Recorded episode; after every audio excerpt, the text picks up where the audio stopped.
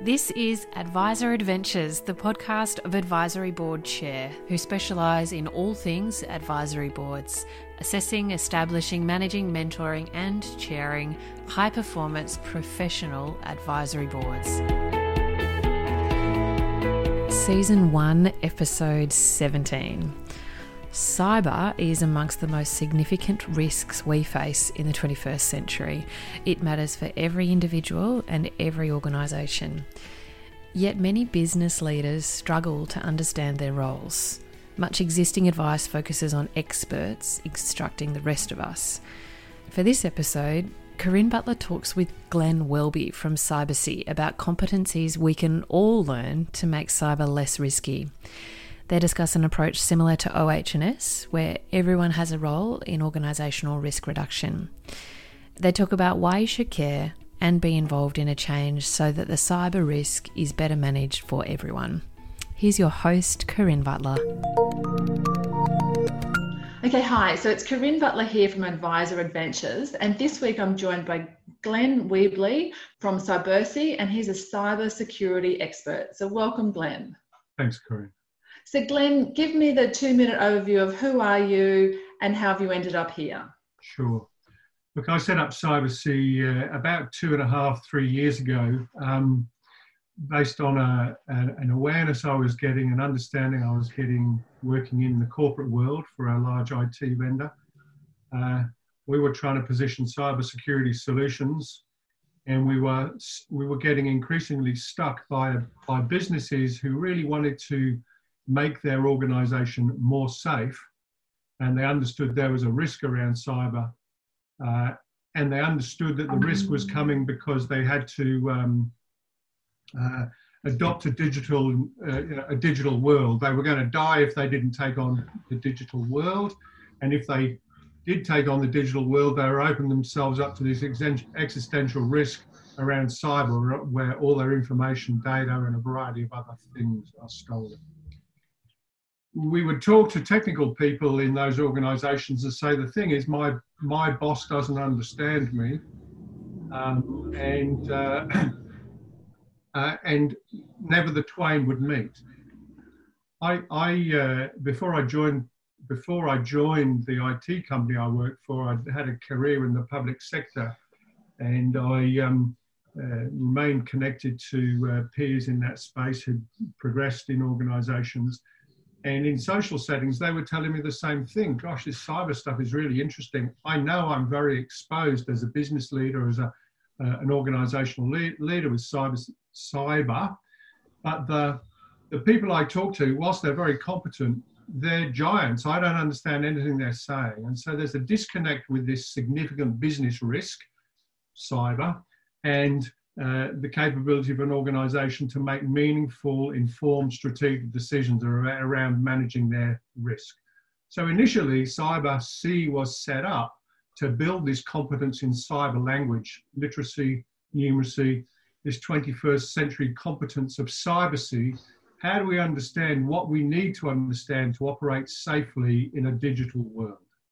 So, Glenn, tell me what is it? What do we need to understand about cyber and cyber security? Give us the 101 of cyber literacy. The, the, the, the problem, as I described, is that people want to talk about technology. This is not a technical problem. This is a problem about human behaviors. Uh, the, the digital world scales human behaviors. Bad people have always done bad things. Robbers have always robbed. Criminals have always done criminal things, trying to get something advantageous. And, and, the, uh, and the internet enables scale of those behaviors. But we who are perhaps on the good side haven't learned those criminal behaviors in the same way. And we haven't understood our, what our vulnerabilities are. We think there are some competencies that people need develop, something around understanding what their digital identity is. What does, what, what do I look like online? The internet never forgets. There is nothing you've ever done on the internet that the internet forgets. And I say that to people, and I watch their eyes widen a little bit and a little bit nervous as they uh, go through their hard drive of their mind and work out what's, uh, what they've done that they don't want people to know about. But it makes us vulnerable if we don't understand how we look in the world. Um, we are really attached and uh, uh, uh, um, engaged by the technology and the devices that we use to access information. And we've all seen at our own family dinner tables, on the train, in conversations, in the pub, wherever it might be, people engaging with somebody they don't know about something they don't know anything about. And the person they've come to have a drink with or have dinner with or whatever is there. So there's this intrusion into our regular lives. So, how do we better balance the way we use technology? How do we understand what our impact is? You know, in, in social media and in, in other stuff, we see global leaders who seem to be completely unregulated about the impact of what they say in a digital environment. And so, if we don't like something online and we get out there and we say, you're a bloody idiot because you don't shouldn't agree. So how do we you know, we wouldn't do that in the real world. So why do we think it's okay to do that in a in in, the digital world? What happens to our, you know, how do people know? How do people know about us? How do how, what trail, what clues do we leave around the world? What is our digital footprint? There's a beautiful little story. I uh, met with a customer in the Middle East recently, and he was telling me a story telling me a story about his son who was very admiring about his Apple Watch. And he said, Dad, I want, I want your Apple Watch. I want an Apple Watch just like you. And uh, this fellow said, Well, why do you want that? He said, Well, I just want to be cool. I want to have information with me all the time.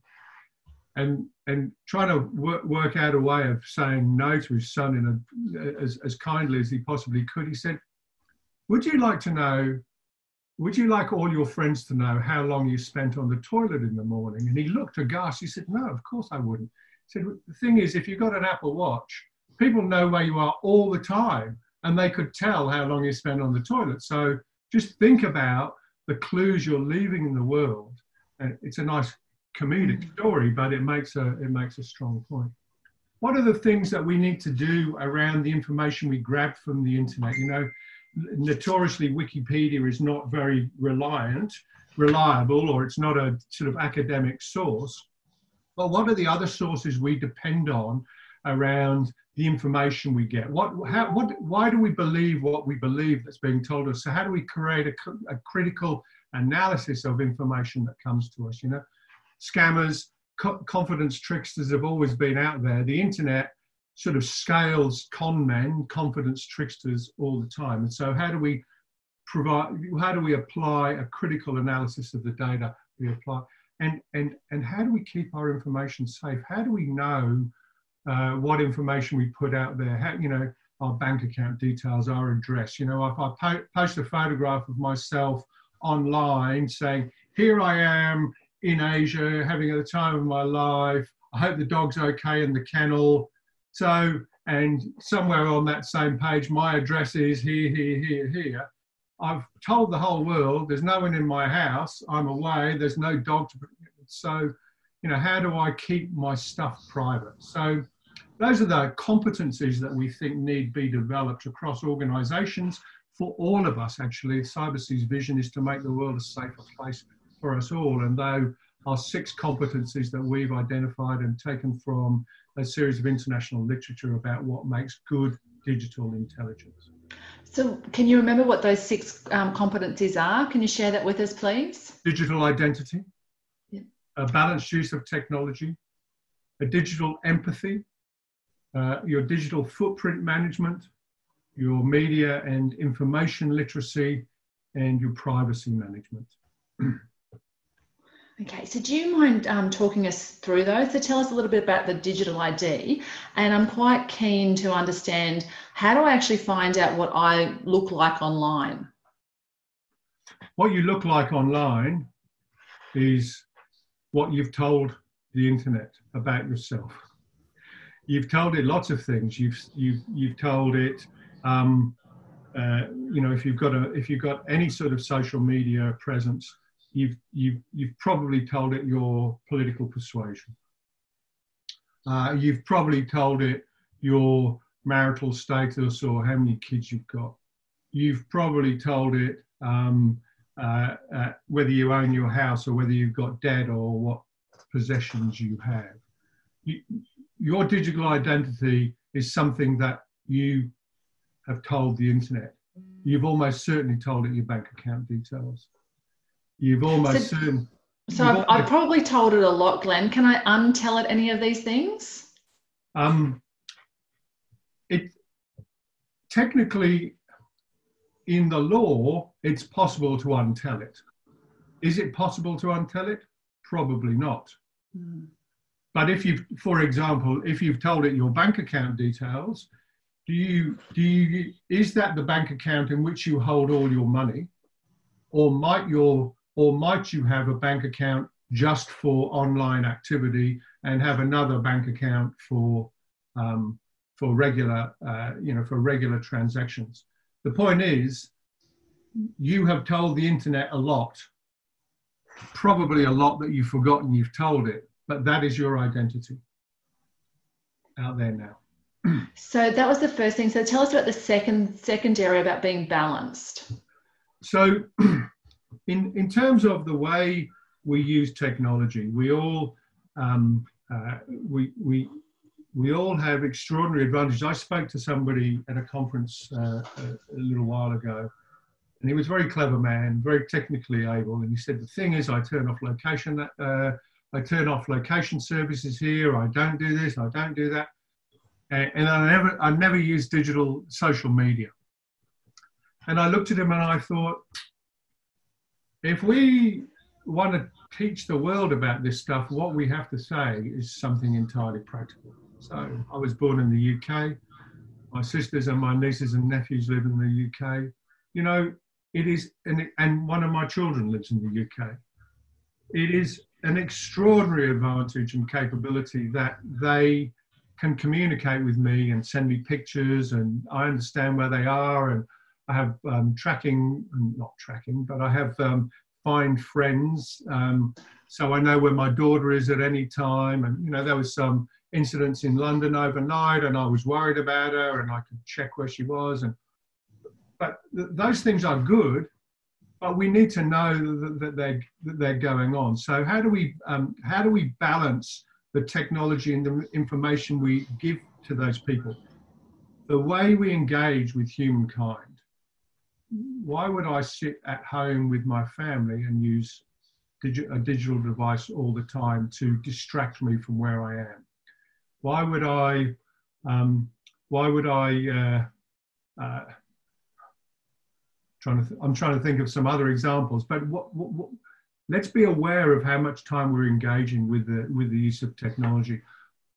Um, uh, it's really good for me to turn up at home and open my garage with uh, with a networked um, garage door monitor. You know, it's useful. It helps.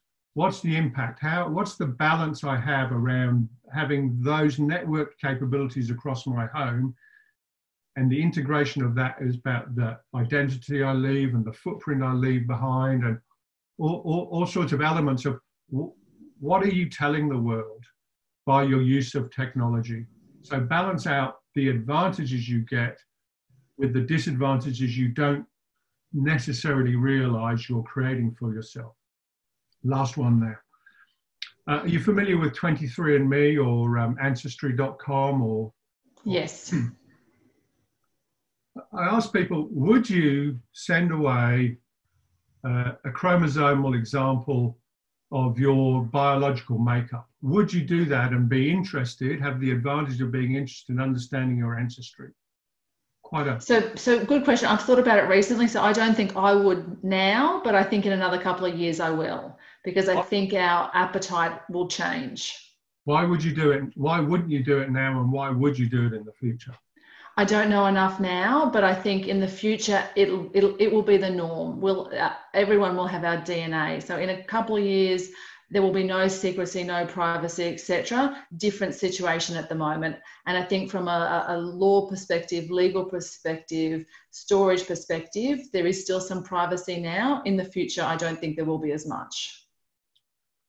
So I, I don't think there's a right answer here, by the way, but I would never do it and I would never recommend anybody do it. And the reason I wouldn't do it is that here's my biological code turned into a digital form that becomes infinitely searchable And if I have some rare chromosomal abnormality that doesn't manifest itself, that I don't know about, and I want some insurance, and the insurance company sees, well, you know, his insurance is going to cost a factor of 10 because this chromosomal abnormality has a much higher likelihood of this. So suddenly people know about us in ways that we don't know about ourselves, and that's going to massively impact our lives. And I think perhaps for me, a man of my age, it's less important. But for my children and for the emerging generations, I think that's a really significant challenge. We don't know what we don't know yet. Eh, but we do know that the digital world is starting to do things that that we couldn't conceive of. We're on a video call. You know, when I moved to Australia, this was, you know, I've telephoned my grandfather who nearly, I nearly gave him a heart attack that you could phone the UK from Australia. Wow, it was amazing. But here we are having a video call. You know, we couldn't have conceived of this 20 years ago. And my point about technology, like what now it's as slow as it will ever be from an IT digital perspective. You think back 10 years ago, fast forward 10 years, and it's going to be an absolutely different future. Yeah, yeah, yeah. So, Glenn, talk to me a little bit more about the other four areas: the empathy, footprint, media management, and privacy management. So, I, th- I think empathy. Well, we often make reference in empathy to, uh, you know, uh, to, to, kids' behaviour. Uh, it doesn't just apply for kids, but an obvious example is, you know, if you're bullying people online, what would that feel like if it was you? Would you have the same? Would you engage in the same bullying behaviour or the same sort of outrage that often people um, um, practice online. Um, would you engage with such sort of um, vigor and uh, force in the real world as you do online? And do you think about the impact of what you're saying? So, what would it be like for you if you were hearing such a strong message? Um, would well, you? We had the case this week of that gentleman who did something who was then cyber bullied, and someone said, jump in front of a train, and he did perfect example. I hadn't heard that story, but that's a perfect example. Yeah. So just think about this is the this actually is the new real world. We don't have the same immediate physical and mental reactions and emotional reactions. We think this is invisible. It's not. We as a as humankind, we need to start to understand this. As you say, this stuff's moving faster than we think. We've got to uh, what faster we can manage. We've got to stop and and think about it the footprint management we've talked a lot about. You know, what what what what are you leaving? What information are you leaving around the world? Do you want people to know these things? Do you you know? Um, uh, I, I um, to my eternal shame, um, if I went to the pub a few years ago, I would turn off my location tracker so people couldn't see me in the pub. You know, I mean, it's it, it happened, you know, uh, and but it was an example of trying to manage my digital footprint. Um, the, the, the liter- media information and literacy, because we see it, we, we, we think it's true. We take, you know, like the, the political divides in the world at the moment, we see one side screaming and yelling and saying black is black and the other side saying white is white and they never they never sort of test the the the, the, the stories that are being put on there the claims they're not we don't stop and think is this right is this right you know but, but all sides are being vehement and um, I think some of the modern languages they're a bit shouty about it, and um, and, and and we need to start to understand and make an assessment whether we think something's right or something's wrong. What what is a, what is credible information? You know, across so some analysis of that, and the privacy management you know, what information do we have that we don't want other people to know? But I think importantly in organizations, well, cyber is focused on the, the human scale problem, but in an organizational sense, in terms of privacy management, you want to protect your own information. But if you have the, if you have access to other people's information, what are you doing to make sure that's safe? How can you take this digital empathy piece and apply that to, uh, to sensitive information you have access to about other people. What are the things you do? What, what, how can you make sure your organization is properly protecting that stuff? We know lots of hacks into people's databases. If we see vulnerabilities in our organizational infrastructure, can we call them out? If we if we know that there's some sensitive information on our screen and we're in a public right of way, what are we doing to manage access to the information we are seeing? Are we being discreet about, you know, i I saw Corinne had this medical procedure, you know, you mightn't want people to know.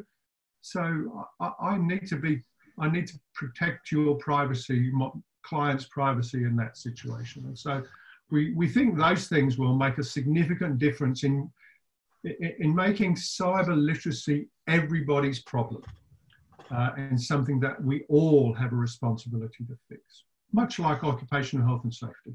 Mm. So, Glenn, what is your advice for businesses? What should they be doing? It's one of those topics that can be a bit overwhelming. We all know that we need to do something. Where do we start? What are your top tips? I, I think at a, at a board and a, a senior executive level, we need to know what the plan is. We need to know that cybersecurity, cyber literacy is everybody's problem, and we need to take an approach as we have in Australia and around the Western world around health and safety is everybody's responsibility. If we see a problem, we're, we're obliged to fix it. What if it's not even on their radar? Like I, I, see a lot of businesses where it's not even on their radar and there is no plan. Do you want to take us back two steps or what do those businesses do? Um, one of the challenges at the moment for organizations is they are flying, they are, they are liable in a, in a, in a board sense, in an organizational sense. They are already liable under privacy laws. And if they don't have the proper um, uh, protections of their digital assets, then they are breaking the law and they are vulnerable. So, where do we start? Um, name somebody as responsible. And here's a clue not the chief information officer, not the chief information officer. Name the, the chief financial officer or the head of HR or even the chief executive. Name somebody responsible and make them accountable for the cyber strategy in their organization. Build a strategy, know what you're going to do. Practice, um, practice as you would practice for a fire, practice for a cyber attack. Who's going to do what? How are you going to manage the media outbreaks? How are you going to decide whether you're going to pay a ransom if you're being asked for a ransom? How are you going to recover information? How do you have duplicate, triplicate, quadruplicate information stores to make sure you get some business continuity going? do you understand this problem as your problem, not as the information technology people's problem, as your problem? Make sure you understand that sort of stuff. Uh, you know, bring in organizations, bring in expertise, probably not technical organizations to build those plans for you. There's lots available online. Of course, Cybercy does that sort of stuff as well. Here's what a good plan does. Drill it. Do it all the time. This is not a set and forget. This is around building new cultures and practices in your organization. And then we're suggesting now, and this is a, a, a relatively recent evolution in, in cyber, it's not cyber security, it's cyber literacy. Bring up this capability for everybody, test it, hold yourselves to account to it, engage with your employees to make it something that adds adds value to your business. My my business is trying to protect me in a contemporary world, protect me, protect my money, protect my family, protect my friends, because I'm starting to understand what risks are out there and I can go into the world in a more informed way. Um, it is negligent for organizations not to be taking this on, and it is a big problem. But as with any big task, the first, the journey of a thousand miles starts with the first step. Excellent. So, Glenn from Cybercy, really appreciate your time today. There's lots of wisdom and wise advice there, and I think we'll all be taking our first steps or at least another step. Thank you. Thanks so much, Corinne. Appreciate your time.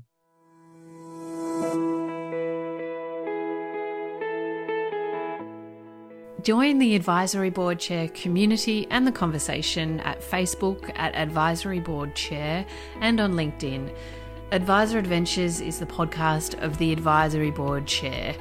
advisoryboardchair.com.au. This is a Cahoots radio production edited by me, Skye Manson, and hosted by Corinne Butler. Let us know your favourite news stories for the week on email at Corinne, C O R I N N E, at advisoryboardchair.com.au. And thanks for listening to Advisor Adventures.